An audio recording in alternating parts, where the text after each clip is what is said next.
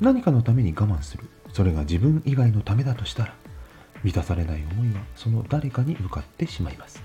まずは一番大切な自分のことを最優先にしてくださいね。